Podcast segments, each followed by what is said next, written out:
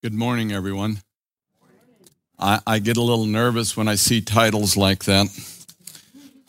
That is not my title. but I am happy to be here. Um, how, everybody, how did everybody enjoy their week? I was asked at the front door of how my week was, and I told him it was a very long five days. It is nice to be here. We had a, we knew they were coming, but we had some homeless people show up at our house yesterday. They are traveling. They needed some food and some gas. And so we thought we would bring them in and bring them to church. Um, I, I, did inform Jim that uh, if he wanted to eat and live at our place for a day or two, that he had to pay by coming to church. Um, actually, Jim and Janelle are Pathfinder people with us from Northern California they had gone back east to pick up a trailer, and this is kind of halfway, and so we told them that uh, they needed to stop here. So we would like to say thank you for joining us, people from California, those on TV watching us on YouTube this afternoon from California. We'll see you next week. We'll have some more people that are friends of theirs. So it is nice as people travel and as we travel to see friends and family that we don't get to see very often. Um, there is an advantage, one, to Zoom and to Facebook and to that, where you do get to see them more often than you we used to. Um, when we lived in Africa, it would take about a month to get a letter sent home. So imagine mom and grandma and grandpa surprised when you know we had a little boy born there and they didn't get to see him for three plus months.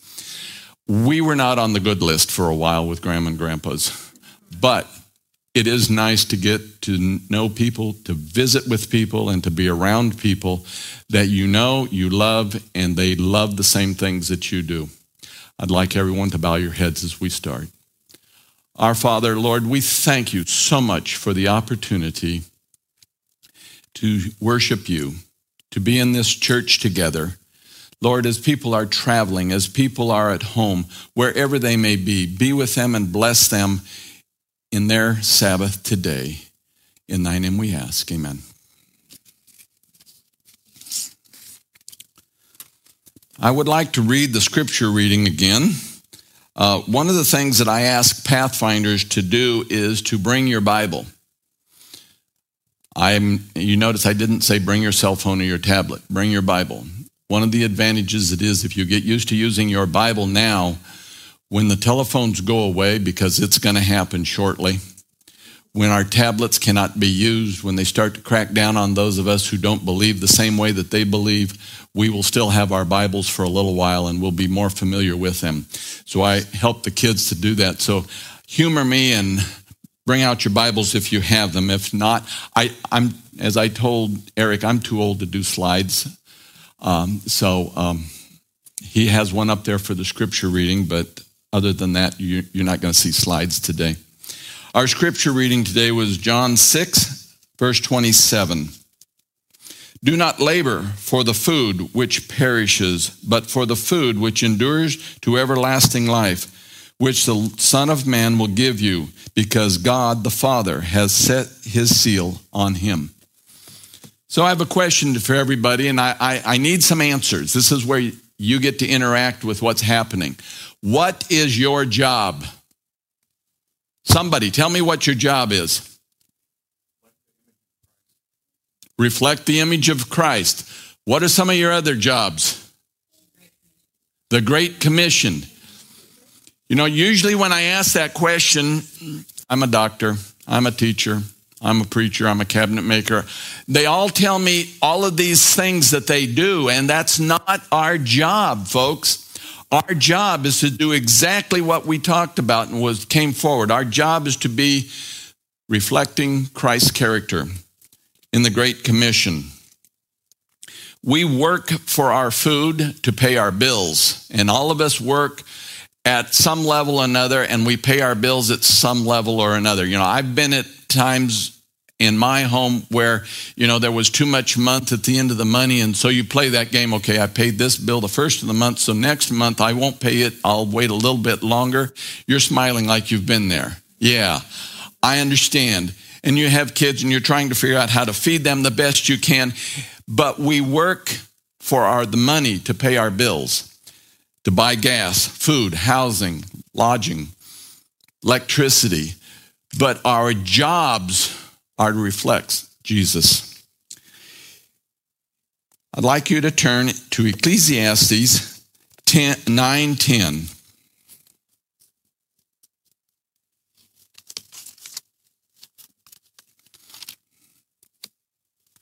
By the way, normally we haven't started the uh, sermon time yet when TJ is here and there's more people here. So I hope you didn't set your time bake ovens to about 12:30 or so because we may get done sooner.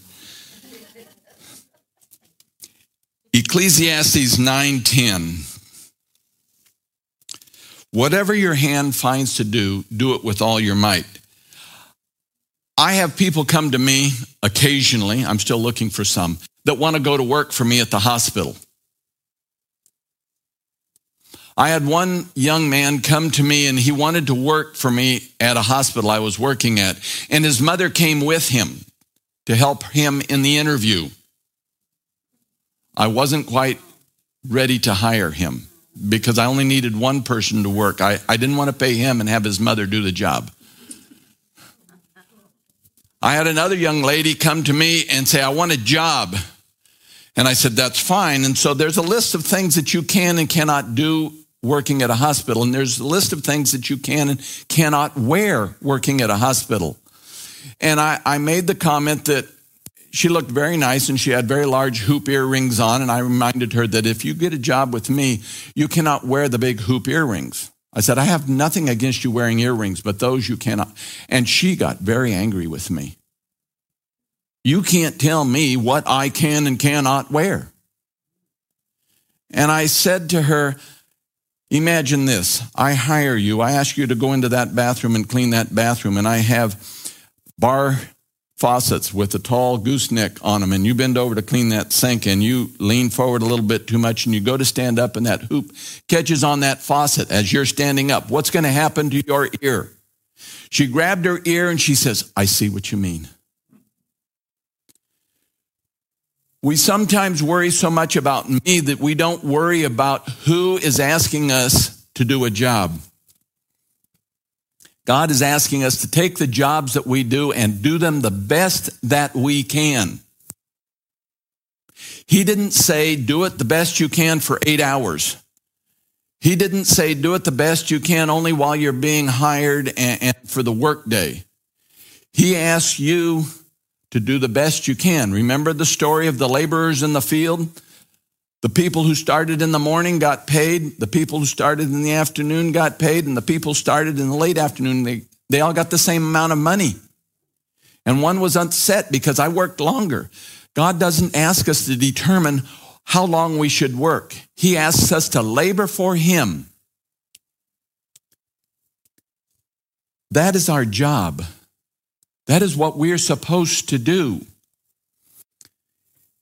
In Proverbs 10 16,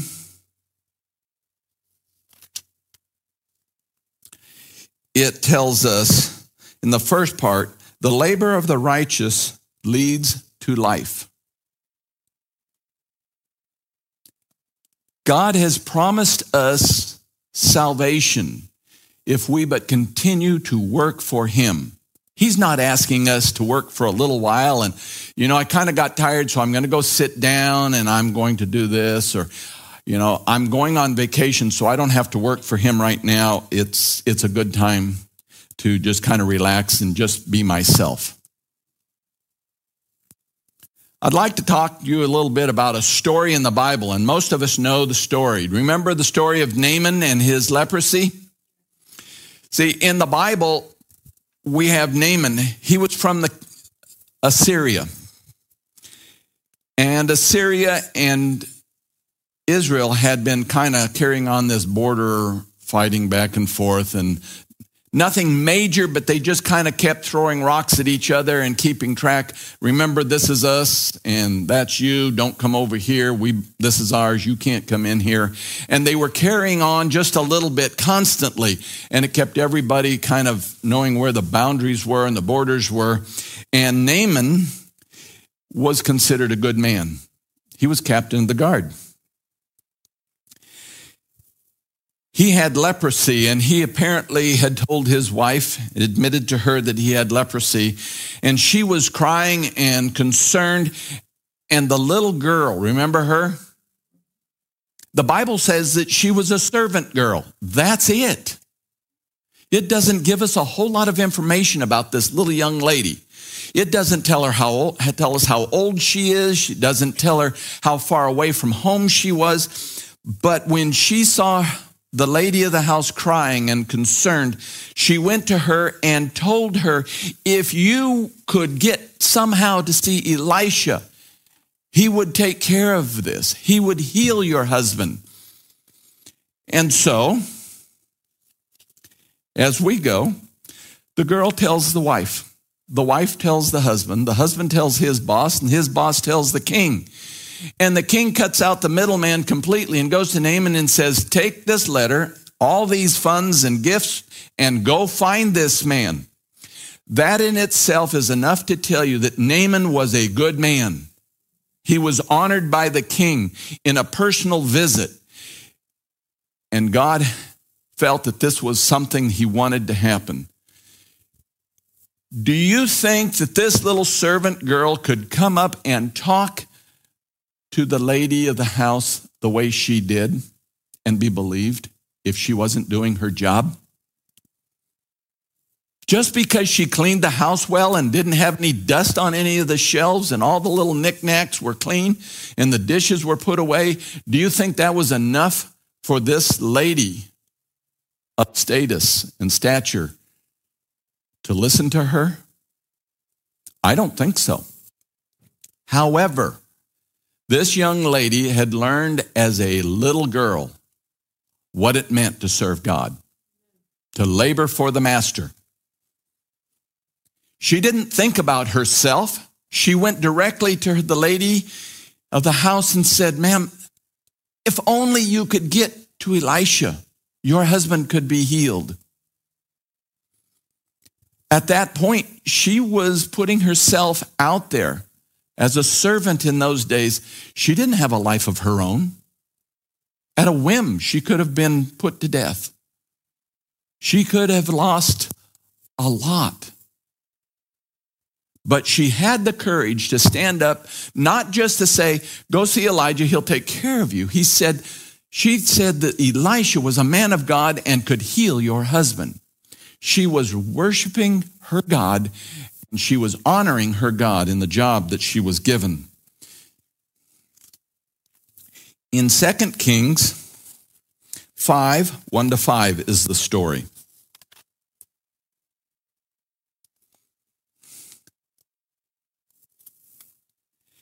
And it tells us the whole, in the first five verses there, where she went to talk to the mistress of the house, the mistress of the wife talked to Naaman, and on down the line. And I like it where it says, The king of Syria said, Go, and I will send a letter to the king of Israel. He went right to Naaman. God was interested in what this little young lady had done in this family's life. He sent them. She had no idea what the repercussions would be. And I find it interesting. After all of the story is over, we don't hear anything more about this young lady. The big names in the story are Elisha, Naaman, Gehazi. Remember Gehazi? He was greedy about wanting the payment or the gifts that Elisha had turned down. So he went out and lied about it and got him, and he received the leprosy. These are the big names. Naaman didn't even want to go wash in the river Jordan. There were much more beautiful rivers in his country. Finally, one of his guards that was with him on this trip said, If you'd have been asked to go wash in that, you'd have done it, right? Well, yeah, because they're beautiful rivers. Well, you were asked to go here. How, is it that big a deal that you just you followed these directions and now all of a sudden you're mad about it? Go back and, and wash in the River Jordan. And he did. And he was cured from leprosy, all because of a little maiden who was doing her job for Christ. This young lady did not give Bible studies. This young lady never stood up in front of people and gave a sermon. This young lady never stood up in front of people Wednesday evening and had prayer meeting.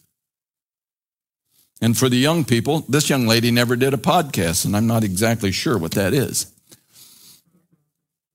She just lived her life with God in her heart daily, every day.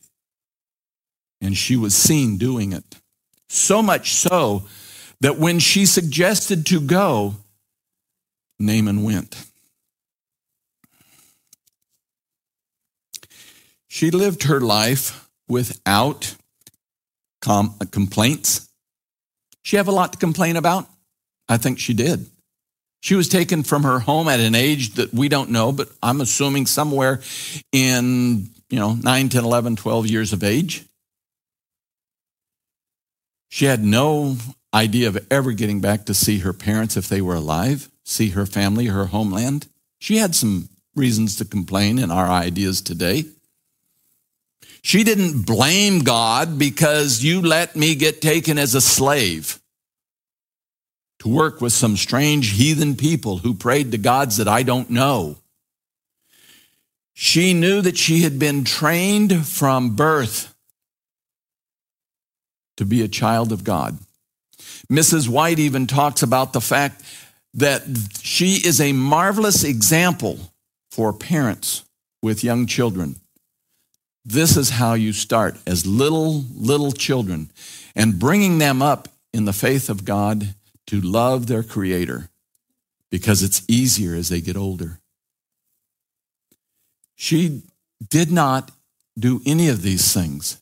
She was so concerned about her mistress's husband that she put herself out there and she tried her very best to meet the needs of the family that she was given to work for. God had given her a job, wasn't the most glamorous, but she was going to do that job as well as she could. In Hebrews 6, 9 to 10, uh, 10 to 12,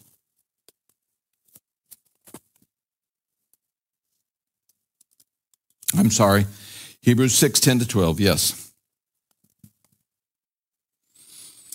For God is not unjust to forget your work or your labor of love. We didn't hear about the little maid after the story was over and Naaman was. We don't hear anything of Naaman after that, except one time in the Bible after that. Mrs. White tells us that God, Christ did not necessarily go out to meet all the lepers in his day.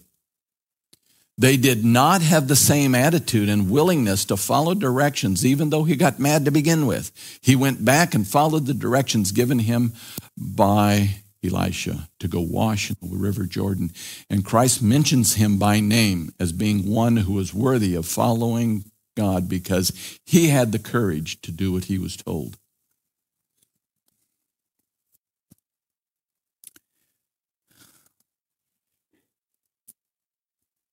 God is not unjust to forget your work and labor of love, which he has shown toward his name, in that you have ministered to the saints and do minister.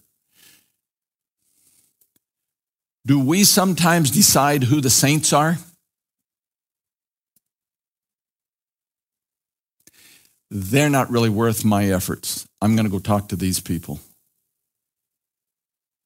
They may be on a street corner and dirty we may not want to associate with them.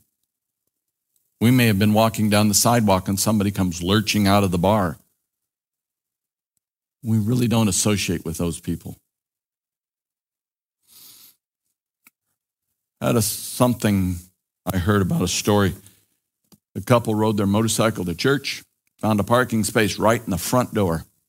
It was awesome. You know, motorcycles, hard to park, but there was a parking space right in front. Pastor met the young couple at the door, said, Please move your motorcycle. Well, why do we want to move our motorcycle? Because we don't want the community to think we're that type of church. Do we choose who we minister to? Or do we allow the Holy Spirit to put people in front of us every single day to minister to them the way this young maiden did to the family that she worked for? Do we ask the Lord in the morning, send somebody to me so that I can talk to them about what you have done for me? Remember the saying, we have nothing to fear for the future except how we forget God has led us in the past? I was talking to my brother in law two weeks ago, and he's trying to figure out how to retire, and things aren't so easy for him. And the conference people kind of messed up on his paperwork, and he's just a little frustrated. And he says, I don't know if by the time I'm able to retire, if I'm going to be able to afford a house and this sort of thing. And, you know, I said, Well, did you ever think that maybe the house that you're supposed to buy, the people haven't moved yet? I didn't think it was such a neat thing to say, but he was impressed. God's timing is more important than our wishes and desires to retire. It sometimes scares us how good his timing is around what we are doing. Do we minister to those around us, or do we choose where to be around those we want to minister to? Is it difficult for us to accept the fact that they may not be one of the pretty people in life?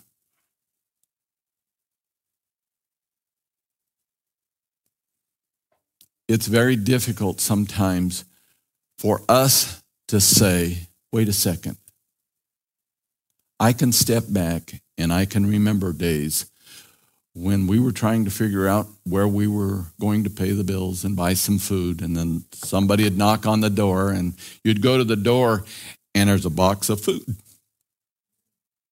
right out of the garden. The tomatoes, the carrots still had dirt on them. God has timing that we do not understand. And he says, I'm expecting you to help me spread the word, does he need our help? Does he need us to do our job? Absolutely not. God is a very big, big God. But God has given us the privilege of being part of what's happening in spreading the gospel. Help us to understand what we're supposed to do if we spend time with Him and to follow His leading and His protection. God has never told us that He will never let us die. Most of us know that we're not going to get out of life alive. Maybe you young kids don't quite think that way, but us older people do. If we're lucky, we will be here when Christ comes. But that luck does not change if we die first. We're still lucky enough to go to heaven if we minister to the people that God has asked us to minister to. I was talking to a group of young people at a camp out about, what, three, four weeks ago on this similar subject. We were up at Bell Cow Lake. And I'd asked them a couple questions, and somebody said, Yeah, I'm just a babysitter. You know what a babysitter's worth? A good one these days? They're worth their weight in gold. Well, I just do this. My mother cleans the hospital. Do you know how much a patient appreciates to have their hospital room clean? Decent sheets and nice clean sheets on their bed. They have no control of why they're there and what's happening to them while they are there. But to have just those simple tasks done, God wants us to minister. Sometimes it is changing the sheets on the bed, and other times it's doing surgery. Other times it's working the way God has asked us to work. I was talking to my administrator at the hospital. He's actually the administrator of all three hospitals that I'm responsible for plant operations. And I had texted him when the weather came. There were several people that worked at the hospital that immediately ran outside, grabbed their cars, and jumped in and drove them in under the overhang of the hospital so their car wouldn't get hit with hail. So I texted my administrator and I said, What do you want me to do? Because I don't think they should be there because my truck may be 20 years old, but I still don't want it beat up with hail. But, it, uh, you know, we all can't park there. He had a one sentence, very short, very clipped sentence tell him to move, and then now was in capital letters. I was in my office the next day and I was talking to the guy that works for me, and he came in and he said, Brad, I'd like to apologize. Yesterday, I, I sounded kind of angry around you, and I was working. I want you to know that I was not angry with you. He said, I was late getting back to this hospital coming in from Watonga, so he's fighting the hail all the way across. And he said, I had to hurry because I had to tell these people to get their cars out of the way because one of them is a little higher on the food chain than I like to talk to and tell them to move their car. And he was coming to do that for me, and I appreciate his help. And he's dusting his hands off. And I said, you need something? And he said, No, I was driving. And as I drove by this car on the side of the road, I noticed that it was kind of sitting three legged on the road. And just as I went by, this apparently lady, as he was able to figure it out, stood up and flipped her ponytail. And he says, That's a lady back there. I've got to go back and help her. And I'm late and I don't have time. And he said, I went on another mile down the road and I kept getting impressed that I needed to go back and help this lady get her tire changed, weather and all. Hail was on its way. And he did. He turned around and changed the tire. She had four of the five lug nuts off, completely off. So that meant she had not loosened the last one, and the whole weight of the car was sitting on that one lug nut. And she just didn't have the power to get that one loosened and get off. And he helped her, got her back on the road. God asks us, regardless of the hail and the storm, to help and to minister to people. I appreciate my administrator for that. He is a very good Christian man. I appreciate him for the fact of coming to apologize for the guy that worked with me. He didn't need to do that in today's standards, but he did because he does try to minister to us. So, once again, what's your job? Think about it every day. What is my job today? Yes, I'm going to go test this thing and fix that thing and do the other thing at the hospital. But my job is to make sure that the people around me that God has put in my path are taken care of. I don't work at a hospital doing what I do for the money. They don't really pay that good. I can go out to areas outside of a hospital use the same talents and techniques and make a lot more money. But what I do at the hospital, I don't walk into the patient's room and say, "Hi, how you doing? I'm going to take your blood pressure" because they really don't want me doing that. But I can make sure that their bed goes up and down, that their TV works. I can make sure that the ladies who work for me, who are, by the way, the best housekeepers, bar none, in the state of Oklahoma, literally, their room is clean. I can make sure that that happens, and that's what God has asked me to do. I'm not particularly good at organizing things and keeping track of things. My desk is a disaster. That paper is in there somewhere. And when it gets really bad, I call home and say, Sweetheart, would you come help me straighten up my office and find this piece of paper? And we find it. It's off. Ah, wonderful concept. But God didn't ask me to keep my desk straight. He asked me to take care of the building and the people in that building so that they can do their work for the patients who are coming to us so I can keep the patients safe and reasonably happy. That's my job. What's your job? Shall we bow our heads for the benediction? Our Heavenly Father, Lord, we thank you so much that you have been willing to ask us to do a job for you. You're the perfect job, boss. This is the perfect job. We have on the job training. We have a marvelous benefit package. And all of these things you are giving to us free if we but say, Be my Lord and Savior, and I believe and love you.